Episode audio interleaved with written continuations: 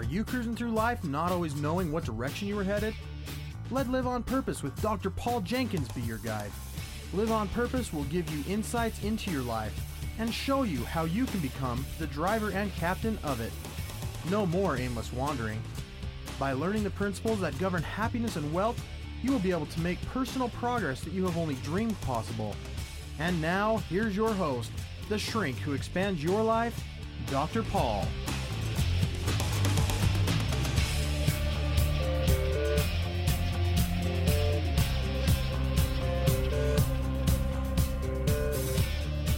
Hello, everybody. Welcome back to Live on Purpose Radio. This is Dr. Paul, the shrink who expands your life, bringing you another episode of Live on Purpose Radio.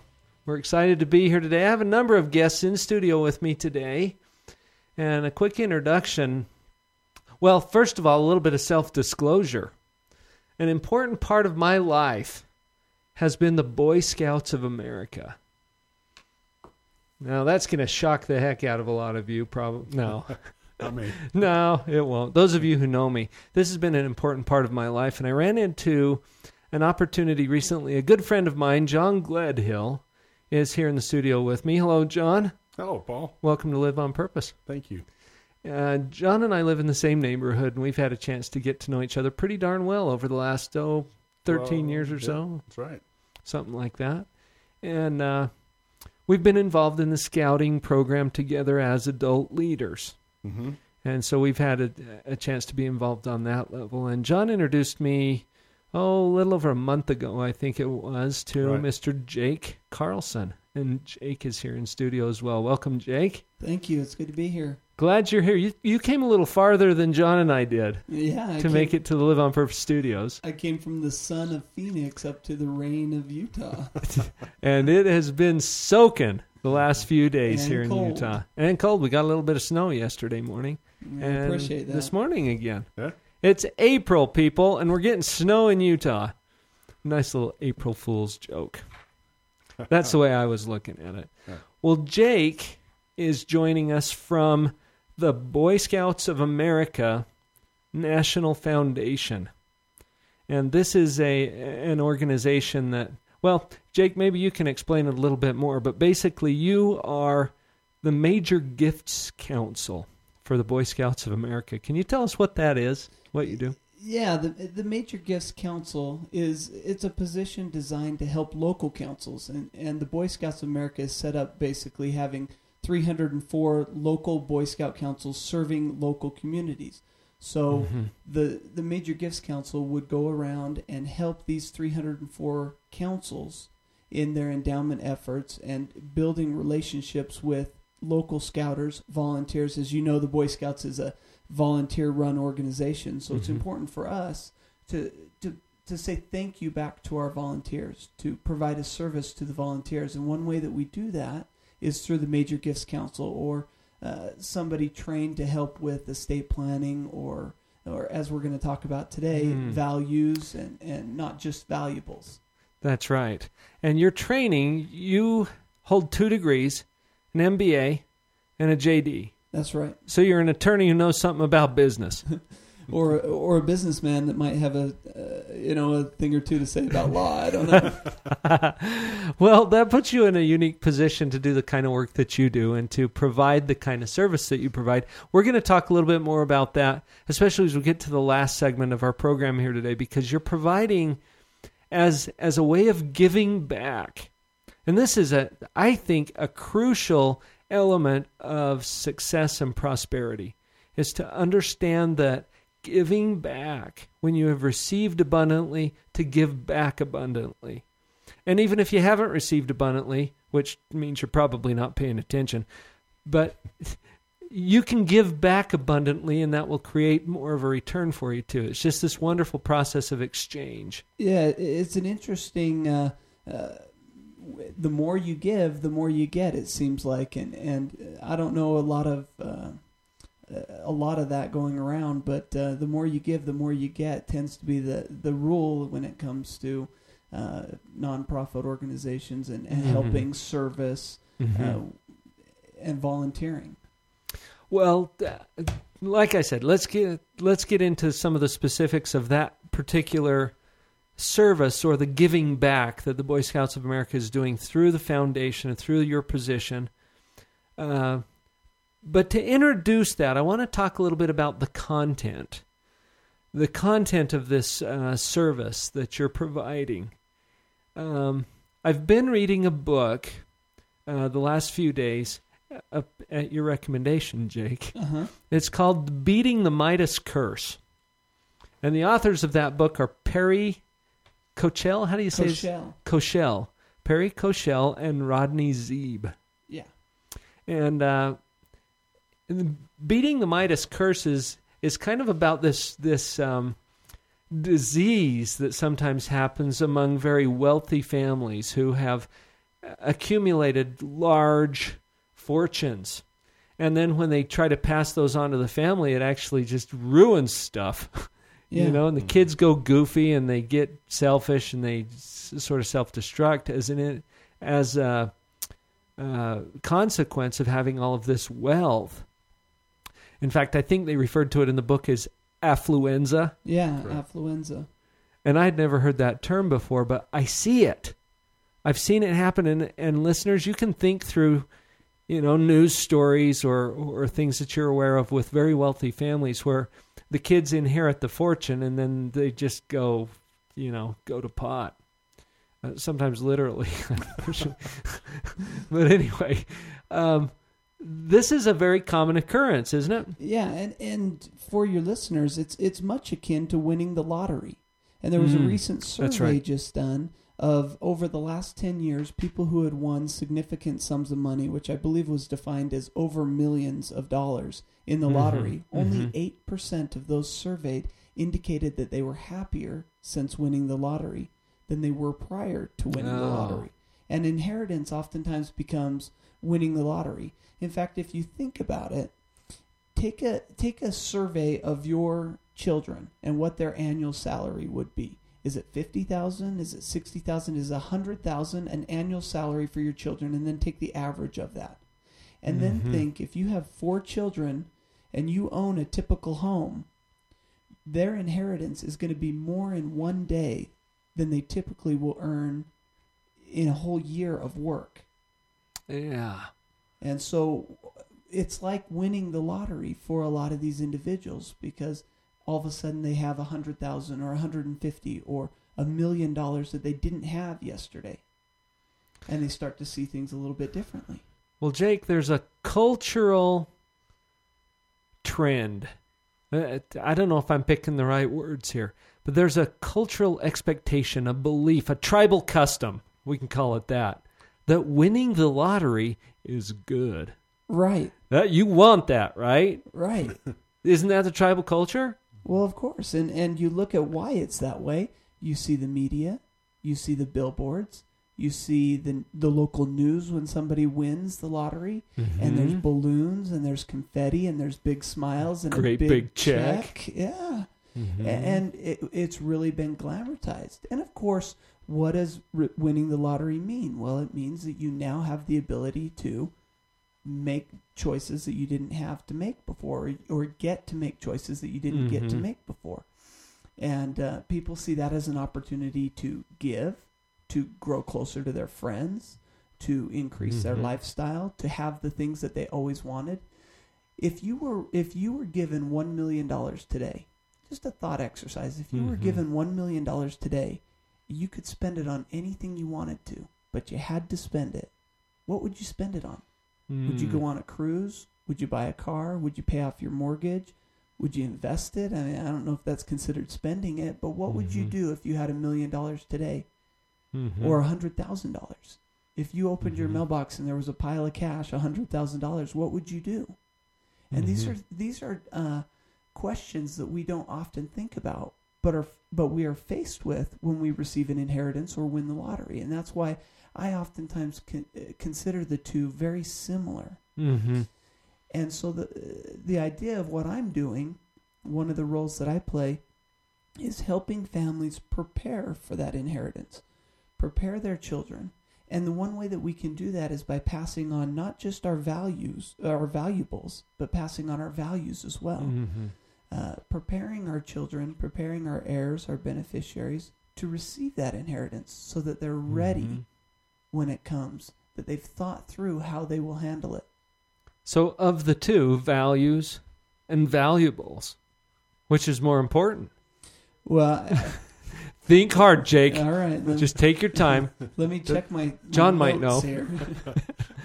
Uh, I, w- I would say that if a family, if a mother and father passed away and left no money, zero dollars, zero cents to their children, their children would have been abundantly blessed and received a far greater inheritance if their parents had taught them the ethics and values of hard work, of spirituality, of faith, of Mhm. honesty, integrity. In the scout in in Boy Scouts we talk about trustworthy, loyal, helpful, friendly, courteous, kind, and so on down the list.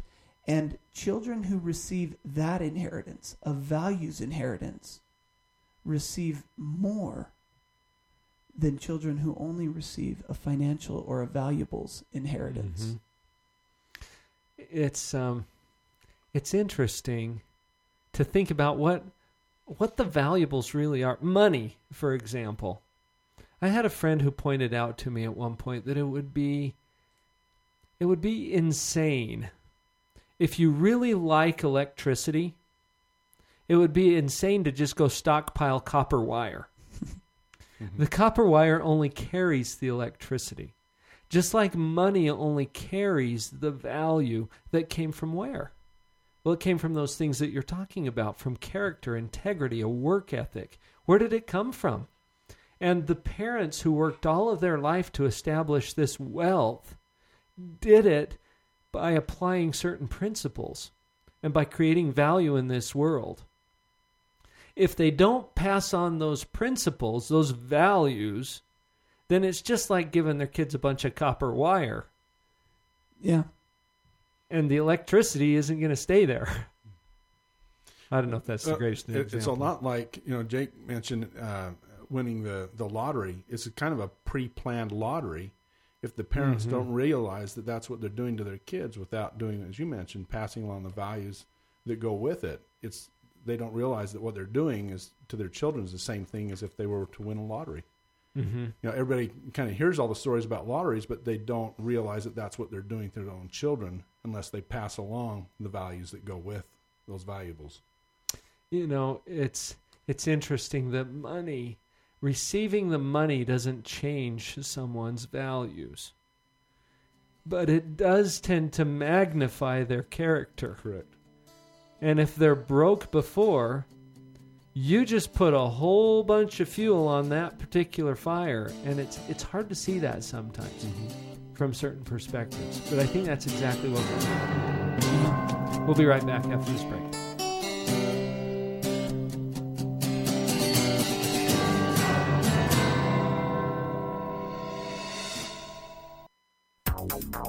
If the pile of books you want to read is growing faster than the pile you have read, then Abundant Reading Systems can help you.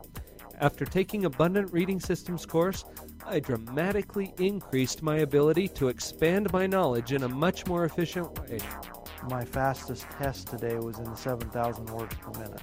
I highly recommend this program from what I've seen it do for other people who've been through the entire program and from what I've seen in myself today. I've teamed up with Abundant Reading Systems to offer a single day intensive speed reading workshop that will at least double your reading speed, guaranteed.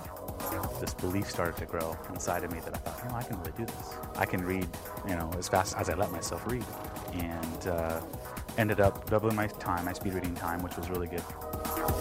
This is David Hinton, founder of Abundant Reading Systems.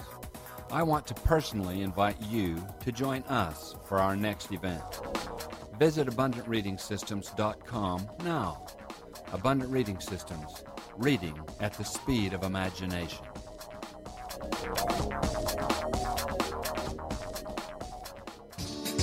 Thank you for joining me for the Live on Purpose radio podcast. It is truly an honor to be a part of your prosperity team. Please visit my website, drpaul.org, to get connected with other tools for you and your family.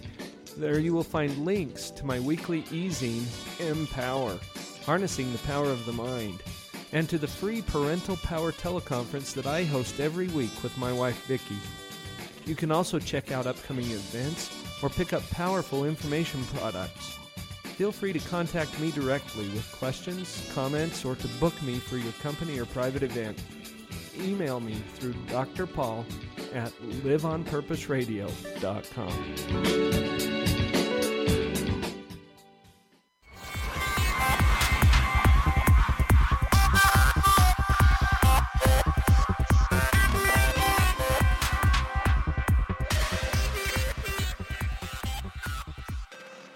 Welcome back.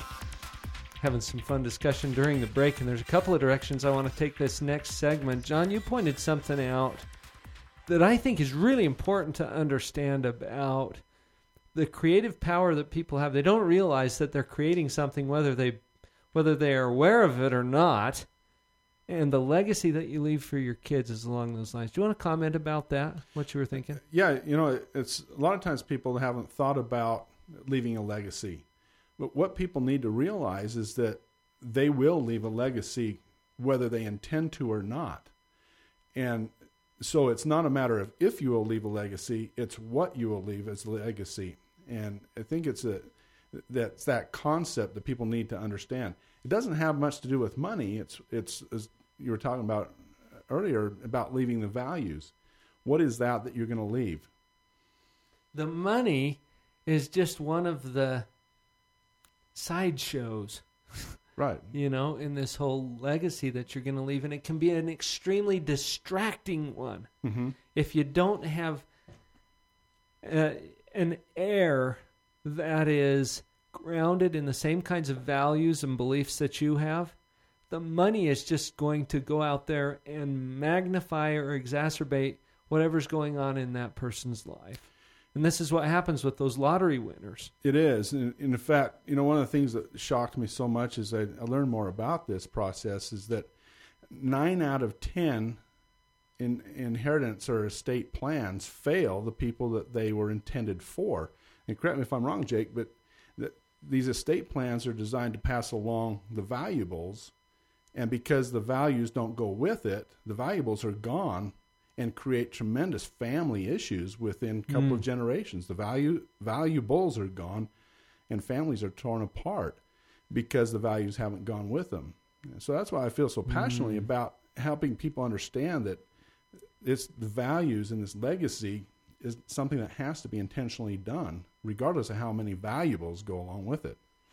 And the reality is, is that for for a lot of uh, families, the glue that holds that family together is mom and dad. Right. Mom and dad hold that family together, and when mom and dad pass away and that glue is removed, it's not that there's fighting or or any hard feelings oftentimes it's just a matter that that glue has been removed and the, and the kids tend to grow apart they may live in different states or different parts of the country and they just don't find that time to get back together and mm-hmm. by instilling the values and the opportunities for families to work together and grow together and to understand finances together to understand what the true meaning of their inheritance and of course by inheritance i mean the true meaning of their values inheritance mm-hmm. that mm-hmm. adds an extra layer of glue to that family such that when the parents pass away that family is still cemented together by the values of hard work or faith or any of the other values that we could list an entire mm-hmm. page from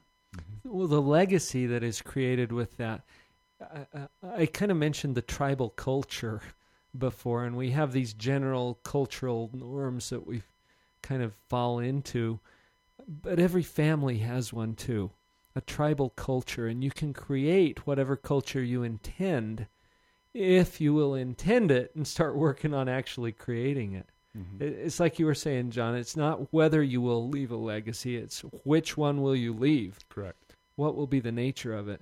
Mm-hmm. I think Jake, hasn't there been some research that's been done, uh, sometimes with with well known families, about the cycle that they go through? Yeah, and interestingly enough, there's a metaphor given that mm-hmm. talks about the cycle of wealth in these wealthy families. And as you look at different cultures and customs, each uh, na- uh, worldwide, each of these customs and cultures has their have their own version of this metaphor. Uh, the Irish would say shirt sleeves to shirt sleeves in three generations. Uh, the Chinese would say Oh. clogs to clogs in three generations. And the idea behind that is the first generation wore long sleeve shirts. This is uh, going to the shirt sleeves of shirt sleeves Mm-hmm. uh, of Ireland. The the first generation would wear long sleeve shirts because they worked out in the fields all day and the sun was beating down, and so they wore long sleeve shirts to keep the sun off of them. And as they got successful, they wanted the next generation, their children, to have some more opportunities, more opportunities than they had. And so they used their earnings from working hard in the field to send their kids into the city to go to school. Mm-hmm. And the kids go into the city for school. They get their education, they find great jobs, and they want their children, now we're on the third generation, the grandchildren, to have it just a little bit easier than they had it, a leg up. Mm-hmm. And so that third generation doesn't have the same discipline of growing up and working in the fields. They don't have the same discipline of knowing what it's like to pay for their own way through college, earning their own way, or working two jobs or working nights. And so they take it for granted. And so the next generation ends up back in the fields, working again with the shirt sleeves. Uh, same with the uh, Chinese version, uh, clogs to clogs. Clogs were what the uh, uh, farmers wore out in the fields. And it's interesting that it's not just a United States phenomenon or a or, or an Irish phenomenon, but worldwide, uh, families have these same problems of wanting their kids to have more, to have a little bit of a hand up. Mm-hmm. And in the meantime, Mhm. often they deprive them of the opportunity to learn those valuables or the values along the way. And it, it, it comes out of the goodness of their heart and their love for their kids. They want to provide such an easy existence for them if they can. But that's the very thing that damages their ability to function on their own and to really be productive. Well, and I think you hit the nail on the head. It's out of love. It, it's nothing. Oh, yeah. There's It's no reason. It's not intentional. Well, I don't think any parent is thinking, hmm, I wonder how I can ruin the next generation. you know, they want it to be better for their kids than it was for them. Yes. And I really believe that that's coming from a sincere place. Mm-hmm. But sometimes it comes from ignorance too about, well, what effect will this have? And not only on the next generation, but the generations following. Yeah, there's a story told of a uh, an individual up in Menlo Park, California, who was uh, out out in the park, and he noticed that there was a um, a, a cocoon, Mm. a butterfly trying to get out of the cocoon, and he noticed that the the, but, the butterfly would struggle and struggle and and then rest for a little bit, and then struggle and struggle and rest for a little bit, and he thought. I'll go over and help this butterfly out. And he, he snipped a little bit of the cocoon, and out came this butterfly right out, slid right out. But he noticed that the wings were shriveled and the body was uh, kind of bloated. Mhm. And uh, the butterfly kind of wandered around, never flew, and died. And so later he was talking to a uh, biologist or a professor over at the university at Stanford, and he said, What happened? And the professor said, You don't know this. But what happened was you actually killed the butterfly. You see, the butterfly needs to go through that struggle of getting out of the cocoon to force the fluids out of the body and into the wings. And the butterfly can't become its full potential without going through some of those struggles on its own. And by depriving uh, the butterfly, or in, in other words, uh, depriving our children of some of the struggles that made us who we are, Mm-hmm. and some of the things that we learned from and grew from. I love the quote that says, Sometimes you win and sometimes you learn. Yeah. That's right. And which is more valuable? And, and, you know, as parents, it's hard to watch our children go through those tough times because we know what it's like. yeah. But yet, it's that very thing that made us who we are. You know what? I want to throw out another idea that was suggested to me by a, a friend of mine yesterday who suggested that planned adversity Mm-hmm. is one way to approach your life. And I thought about a movie that I saw. And John, you may have even recommended this one to me. I think it's called The Ultimate Gift. Yeah. Oh, yeah. You familiar with that one? Ah, James. Garner and Mhm. and uh, I don't remember all the details, and we can have some conversation about that. But basically, here was a guy who was passing on an inheritance, but he wanted to do a little planned adversity Mm-hmm. to make sure that that butterfly could fly. Mm-hmm. You know what I'm talking about? You bet. What What do you remember about the movie that illustrates that principle? Do you remember any of the specifics? Well, I've read the book, and uh, I recommend the book to anybody that. that do you know the it. author off the top of your head? Um, wasn't it John Gardner? No. Uh, I'm not familiar I'm with not the book. familiar I may the have to go look that up. We'll, but we'll look up interestingly enough, uh, the author is blind. Oh, really? And, Uh-huh. and wrote the book and, and directed the movie and has actually written a number of other books and is a great motivation type speaker Mhm. uh, about adversity. But in the book, he talks about 12 gifts Mhm. that he gives to uh, the young man, the, the grandson. And in the movie, I think they only covered four or five of them. You Yeah. remember in one part of the movie, they they're in Texas and he's planting posts. the and- post holes. That was the first gift, I believe. Work. yeah, the gift of hard work, Yeah. and and I, I know there's other gifts, gift of yourself, and and friendship, and Friendship love, and- and yeah. So the idea, though, was that this guy who was passing on his inheritance to, I think it was a grandson, Mhm. wasn't it? Mhm. Who who was in that generation who didn't get it, Right. and he was hoping to get it without getting it. And and he needed to go through these learning experiences in order to be refined to the point where he could even handle the inheritance. yeah, great book. I, I think the name just came to me. I believe it's Jim Stovall is the author of that book. Okay, that sounds like it could be right. It's called The Ultimate Gift, Mhm. and there is also a movie out uh, Mhm. starring James Garner.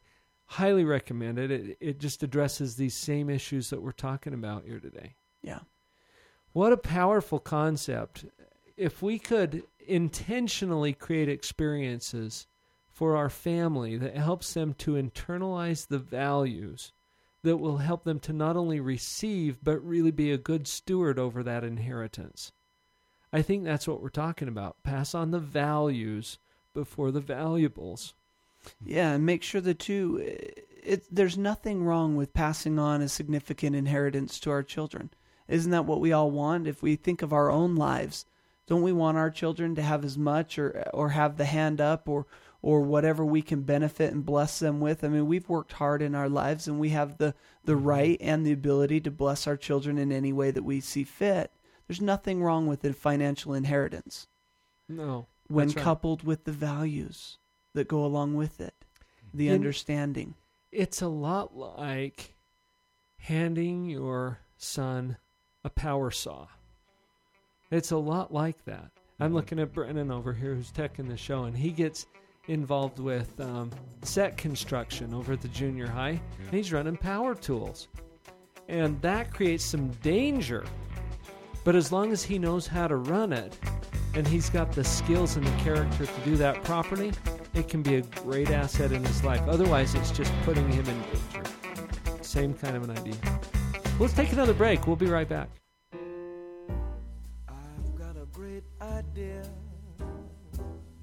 This is Shay Larson, IdeaOrbit.com, with the World of Ideas report.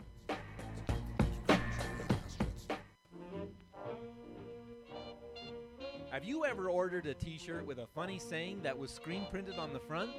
This simple process is now turning millions for one California woman who has the fashion world going gaga. In her own words, Leanne Ford describes the moment the idea came to her. I was on a walk, she says, and I had this idea.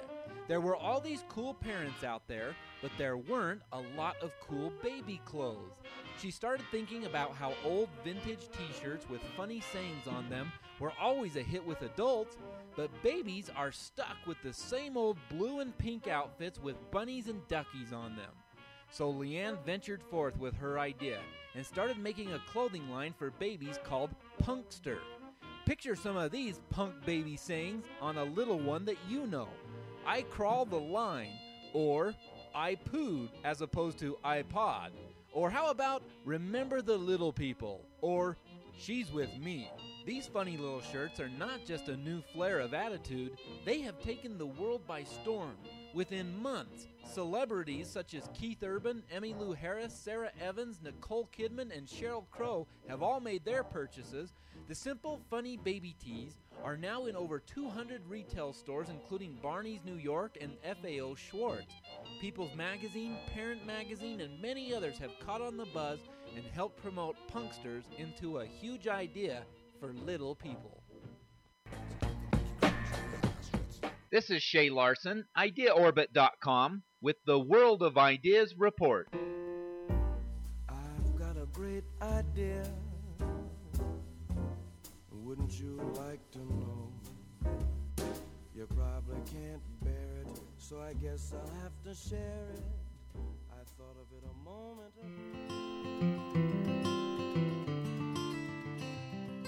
A leader must have the courage to act against an expert's advice. James Callaghan, British Prime Minister.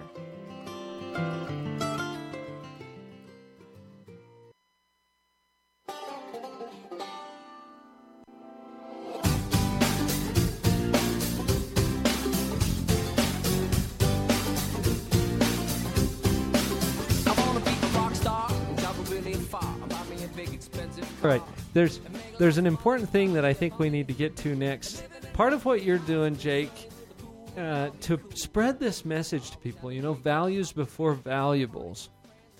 Uh, you've got a program or a, or a Yeah, a process. is that right? A a process maybe is a better word for it that you can take people through to help them to create this legacy intentionally and make sure that the values are included. And yeah, let's pass on the you know the monetary wealth as well, but make sure that it comes in this context. And you've got an interesting acronym for it, especially in that tax day is coming up in about a week here. Uh, we're recording this show in early April, and the acronym is IRS. And I hope your Right? I hope your listeners don't turn this off now. keep keep rolling. Stay with us. Um, IRS. Can you c- explain what that is? What what is it that uh, that symbolizes, and how does that help families? Yeah, the IRS it stands for the three steps in this process. Step number one, I identify. Identify what we value, what's important to us, what has meant a lot to us. Step number two, R record. Mm. Record that in a way that can be shared, can be passed on generation to generation. That that our great grandchildren know who great grandpa and great grandma were, what their first names were, Mhm. what what meant so much to them, why who we were, and then S, uh, sharing that vision. Mhm. So I think the IRS it works out good because people tend to remember that IRS and Mhm. and identify, record, share, and it's really an easy process. It's a process that uh, individuals can do on their own, or they can have it facilitated by uh, individuals like myself that can help them walk through the process. But identify. Mhm. Many of us know Mhm. a lot of ways to identify what we value. Uh, just to name a few, we can talk to friends and family. Nobody knows what's important to me more than my wife, and, and I Mm. assume it's probably the same for for many of you. Uh, and or husband, your spouse knows a lot about you and, and what's important to you. So we can start by talking to those that we're close to. Our kids always have some input, uh, even our parents. I, I remember as I was doing the research for this IRS uh, process, sitting down with my grandfather and having him walk Mhm. me through uh, his job and his role when he was a teenager and how he became who he was through his 20s and 30s. And as he re- identified to me what was important to him, what his values were, I started to notice something. Mm. Many of those values are the values that I hold strong. Right. Many of our strongest values are passed on intergenerationally. Mm-hmm. And so I, I recommended to my grandfather at the time, and of course, this is pre IRS, this is before the identify, record, share. And I said, Mhm. we ought to get this written down. We got to record this. Otherwise, how is anybody going to know the story of who you are and how you became who you were? Are. Mm. And so I, I came up with the second step. Now we know what we value. Now we know what's important to us. Let's record it. And that can mean many different things to many different people. Some people will, will record their values with paper and pen. They'll write a book, or they'll just sketch down some notes, or they'll keep a journal or a diary or some Mhm. personal thoughts. Others will want to get a, a recording, audio recording, or set up the video camera and make a video recording and say, This is who I am.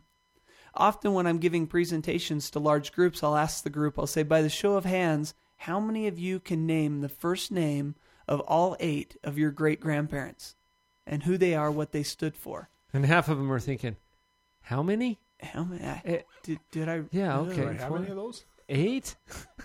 right?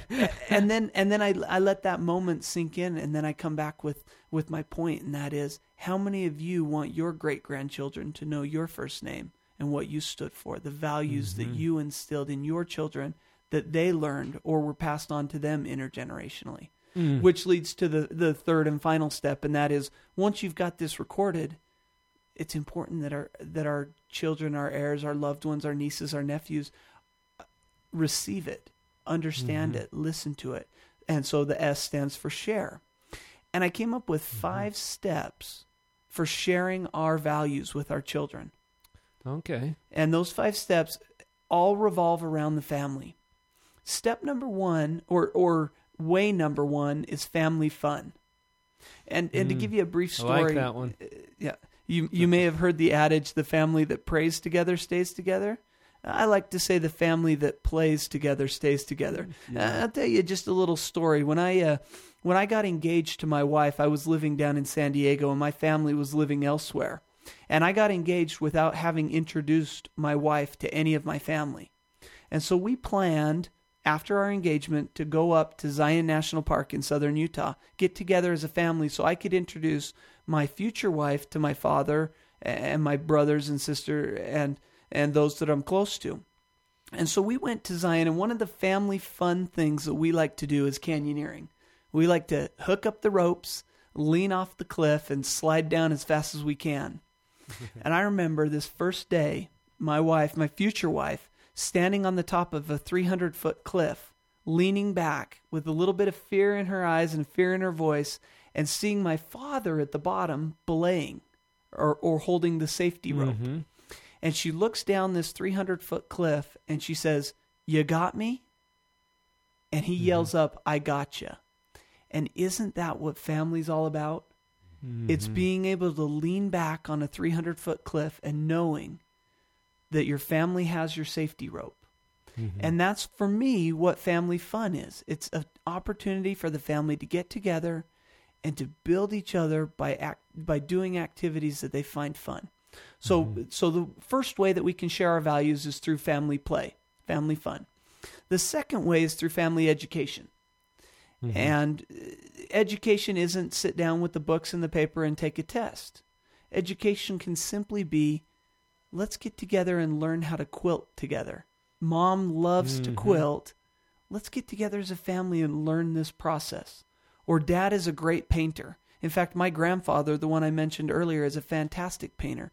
What a great opportunity as the grandkids got together to spend that time with grandpa learning how to paint and seeing Mhm. how to paint. Mhm. Um, I'm I- thinking as you said that, Jake. My my dad has a has a lot of fun with sawdust. That's the way he describes it. He likes to make sawdust. Yeah. And he's got a couple of lathes where he turns pins. He makes these really nice wooden pins. Uh huh. And uh, he has had all of my kids out there on the lathe teaching them how to to turn these pins. And it's it's neat for them to learn that experience, but they're learning a lot about grandpa that way too. And and that's the point that came to my mind as you were saying that. What a great opportunity to learn grandpa's story. Mm-hmm. Right. Well, and whatever it is, I mean, whether it's quilting or turning pins or or cooking or whatever it is, uh, that's just the method to secure those relationships and to to learn more about each other and truly value that legacy that's been created. I was also thinking, you know, when you were talking about that first step, identify a lot of people have some innate sense of what it is that they value, but they've never really made it explicit. They've never sat down and said, okay, what is it? And my wife and I went through this process several years ago as I was putting together some curriculum for a marital magic cruise. Which those are fun. We're gonna have to get you and your wife out on one of those. I love. I, lo- I'd love to. Um, but in this particular one, we were putting together a couple's mission statement. And the first step, one of the first steps that I take couples through, is identifying their values. What is it that's important to you? What is it that drives this relationship in this family? And as they become a little more aware of what it is that they value and they make that an explicit part of their conversation, then it's easier to determine okay, well, where do we want to go with this? And have more purpose to their marriage and to their family. So you're suggesting a similar kind of a process where people just just get it out, get it down on paper, get it yeah, where- to and call it a mission it. statement, call it a vision statement, call it a Mhm. a, a, A creed, journal, a a creed, whatever. whatever, Mm. you want to call it. Uh, but really getting those values out. And the interesting thing that you just brought up is a lot of times we have a pretty good feeling of what we value, but what we don't often catch sometimes is the why we value that. What's important to us, we get like take for example you mentioned earlier i have an mba i have a jd many people would say why do you have both degrees? Are you a glutton for punishment? And i would say maybe. Yeah, could be. it could be. But i also one of my strong values something that's in in my heart is education. Mhm. and for a number of years people would ask me what do you value? And i would say i value education. Mhm. And then the question came, why do you value it? And I would spout off the canned answers. Well, of course I want to get a good job. Of course I, I want to learn. I want to be educated and, and be able to communicate with people. But it wasn't until I sat down and took a survey of what I value and took it to the next level, why that's what I value, that I was able to understand that education became important to me as a young kid, watching a Mhm. single mother struggle through her education. I remember at 16 years old getting a phone call from a single mother saying, Please come and hear me speak as valedictorian of my graduating MBA class after studying nights and weekends while raising two children during the day. Mhm. That's when education became more than I can get a good job. It's when education became this is uh, self confidence. This is who I am. And so that's uh, that's number two, uh, family education. Uh, number three, the third way that families can build or, or or share those values with each other is through family businesses.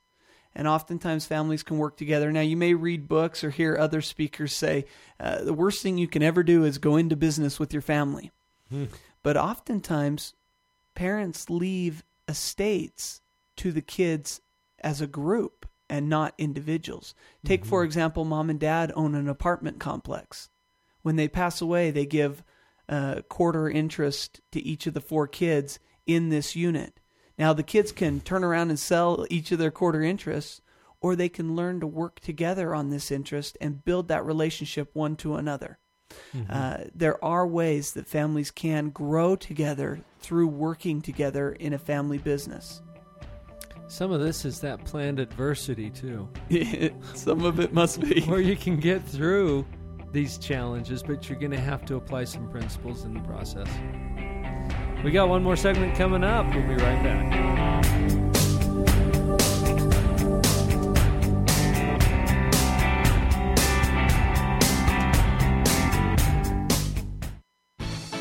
This is Kirk Weisler to tell you about morebetterbooks.com. Morebetterbooks.com is where you can find more better books for a more better life. Not only that, let me tell you about some of the very fun and cool select titles on morebetterbooks.com. You'll want to get a copy of The Dog Poop Initiative. This best smelling book could change your life forever. It certainly changed the lives of thousands of Boeing employees, as well as school teachers, parents, leaders across the United States and in Israel and in Germany. And you can get your own copy at morebetterbooks.com. Whoa, that's not all. What about The Cookie Thief? This classic tale told in a rhyming format, fully illustrated with very fun hidden messages. Pick up a copy now today on morebetterbooks.com.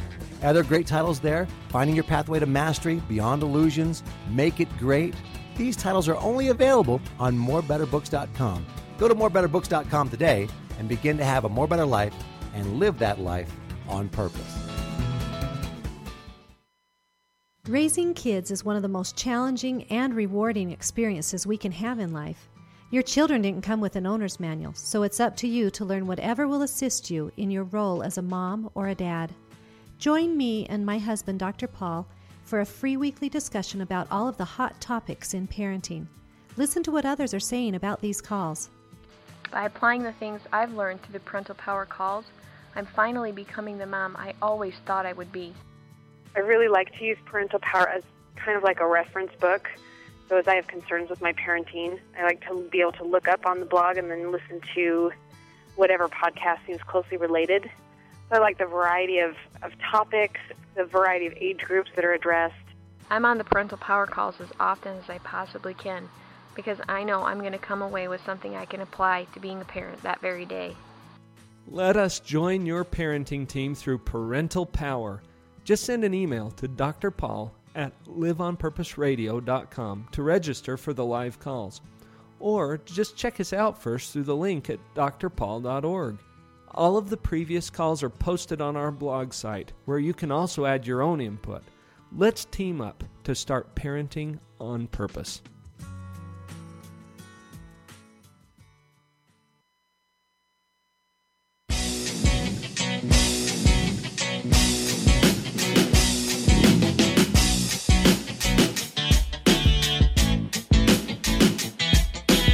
All right, we're right in home stretch here at Live on Purpose Radio.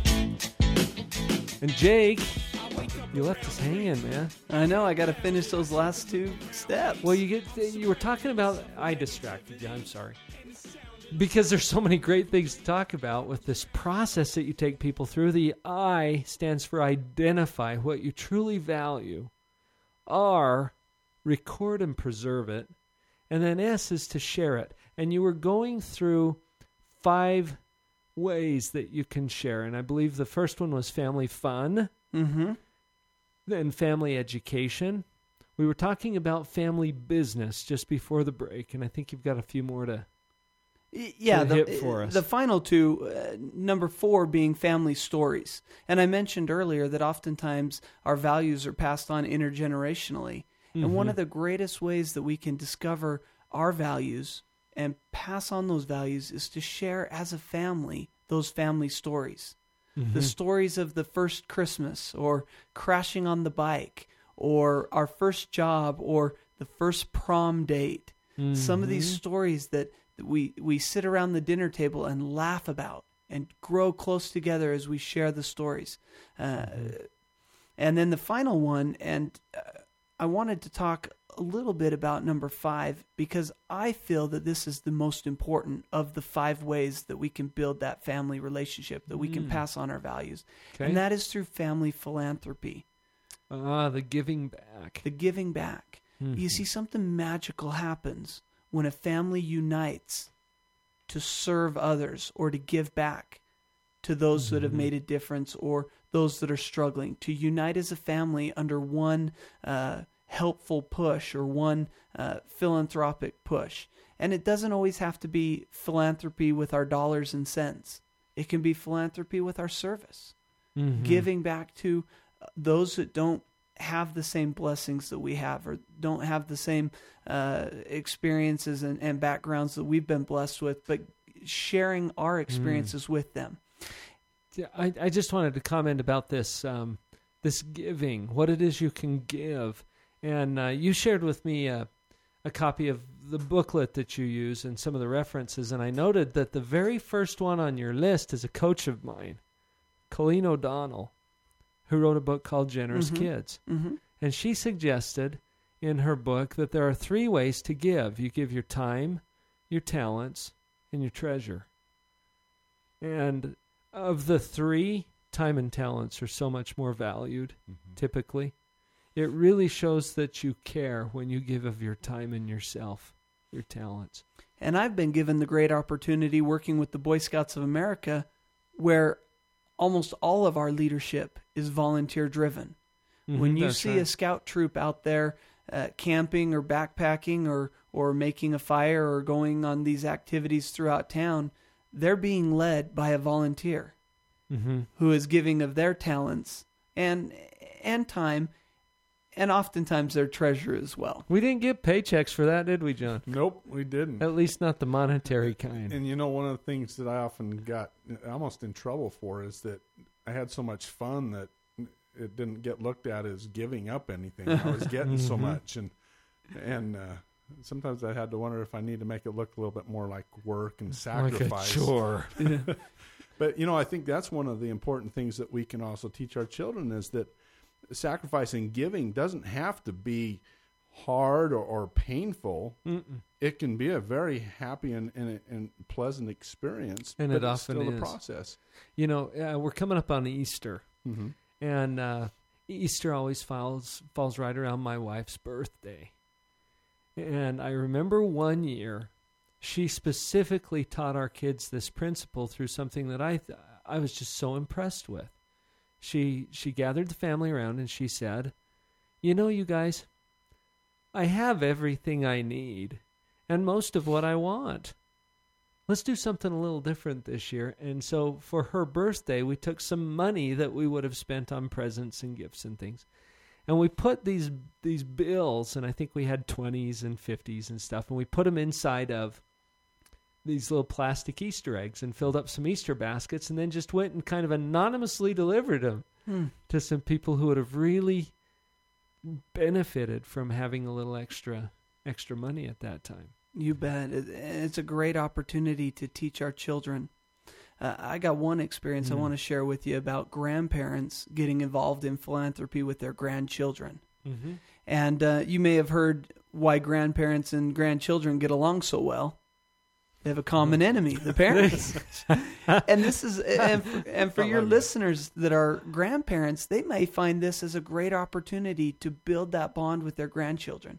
We Mhm. had one grandfather who gave his 8-year-old grandson a $100 at Christmas and said, "This money is yours to give away to whoever you want to give it away to." But call me up in 2 weeks and tell me who you gave it to. Mm-hmm. Two weeks later, Grandpa gets a phone call from grandson. Grandson says, I gave away the money that you gave me. Grandpa says, That is fantastic. Who'd you give it to? And he, he related the, the story of giving it to a, a charity south of the border that builds floors and homes for children who don't have flo- floors in their home. What do you know? And very excited about it. And Grandpa beaming ear to ear. Wonderful story, but the story doesn't stop there. You see, next year, nine years old, Grandpa gives grandson a hundred dollars and says, uh, "Give this to whoever you want, and call me up and tell me who you gave it to." Two weeks go by, and nine-year-old grandson calls up and says, "Grandpa, I gave away the money you gave me." Grandpa gets excited and says, "Who you who'd you give it to?" I gave it to an organization south of the border that builds floors in the homes for children who don't have floors in their homes. Oh, really? Grandson pauses and says, But I gave it to a different organization than I gave to last year. Mm. Why? Well, I was doing some research on the internet, nine years old. Bingo. I, I was doing some inter- some research on the internet, and I found that last year the charity I chose used uh, 88 cents on every dollar uh, as overhead. I'm sorry, 78 cents of every dollar on overhead, and 22% went to building these these floors in this home. This year, I chose an organization that had that reversed, where 20% went to overhead, 80% went to building floors, and I wanted more of my charitable dollar to go to the kids who needed it most. And I thought, what a tremendous lesson taught to that grandson. And this kid's a CEO at age 13, right? Uh, possibly. and, and oftentimes I'll get, and when I tell this story, I'll get parents that say, nine years old, yeah, right, he was on the internet looking this up. And I say, okay, maybe his dad and mom helped him. So what? Yeah, big deal. Big deal. The kid learned that he can give back, and he learned a valuable business lesson along the way. Mm-hmm. And so that's a that's a great opportunity for all of us with our children or grandchildren to give them a little bit of charitable money and allow them to make the choice on their own. Or even take it a step further and every time that our children make a charitable contribution as a parent match that gift. Mm. If we walk out of the grocery store and drop a nick and we see our child drop a nickel in the red bucket, drop a nickel in for yourself. What does that do? It teaches the children that what they're doing is important and mom and dad agree. Mm-hmm. And they're proud of you and they want to join you in your efforts to make a difference. Wow. So we've covered a lot of ground today. IRS can help you to remember what some of our discussion was here today to identify what you truly value, record and preserve, and then share your vision. IRS. Identify, record, and share. And uh, the wonderful thing about a podcast, you can go listen to it as many times as you want. Yeah, You know, rewind it. I used to do live radio. It's hard to rewind live radio. You bet. Uh, but there you go. You've got some great tools. Jake, we've got a few minutes left, and I want you to explain a little bit what this what this uh, program is that you're doing, how people can learn more about it, um, how they can get connected with you. Spend a few minutes on that, if you would. Y- You bet. A, a few years ago, the Boy Scouts launched a campaign uh, called uh, Do a Good Turn Daily or Good Turn for America. Mhm. And what we did was we encouraged volunteers to go out and do something good daily. So you've been, and when I was a little kid, when I was a Boy Scout, this was something that we repeated in every scout meeting. Yeah. Do a good turn daily. And it became an official Good Turn for America So the scouts ago. decided to do it themselves too, huh? And that's exactly what the Boy Scouts said. We have we have seen our volunteers go out and do so much good in the communities and do so much good in the lives of these young uh, people. What can we do as professional scouters to say thank you back to the community? Mhm. And so I'm I, I've got an enviable position because my position You've got a is- great job. I got a great job. I go out and I help scouters identify what their values are, record their values, and share them with their families. I get to go out and do a good turn daily for those who give so much of their time, their talent, and their treasure to scouting. I get to give back to them as Boy Scouts' way of saying thank you. And so uh, I think in, in wrapping up here, uh, if you're interested in this IRS process, you want to know more about the steps or, or more about the research behind where these steps came from, feel free to email me at jake.carlson at scouting.org. And uh, I'd be I'd be glad to share any of this with you, the research behind it, and some of the great stories and experiences that I've seen come out of it. So this is a program that uh, is is being made available to people who. Well, you said that you know volunteers, scouters, people who have been involved in scouting in the past, maybe people who have contributed to scouting in the past, but it's not the kind of thing that the Boy Scouts has found a way to go make some more money off off of providing this counseling. This is a way that the Scouting Foundation is giving back to the communities, to the to the volunteers who have made such a big difference in the lives of boys and and uh, it's not just a boy that they're that they're influencing. And this is getting back to some of my personal affiliation with scouting that when you when you make a difference in the life of a boy, you've changed a generation. You've changed generations to come because they're going out there and creating those legacies as well.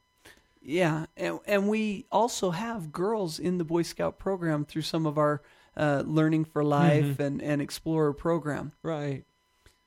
So Jake dot Carlson, that's J A K E Carlson C A R L S O N at scouting dot org. Org. And that's your personal email. It is. So if they have questions, if any of you listeners have questions or some interest in the kinds of things that Jake is doing with this IRS uh, steps to creating your family vision and leaving that legacy on purpose, uh, they can contact you through that email. You bet. Or if they have experiences that they've gone through that they think would be uh, beneficial to my presentation or, or experiences Oh, they've seen. Yeah, collect those real stories. Mm-hmm.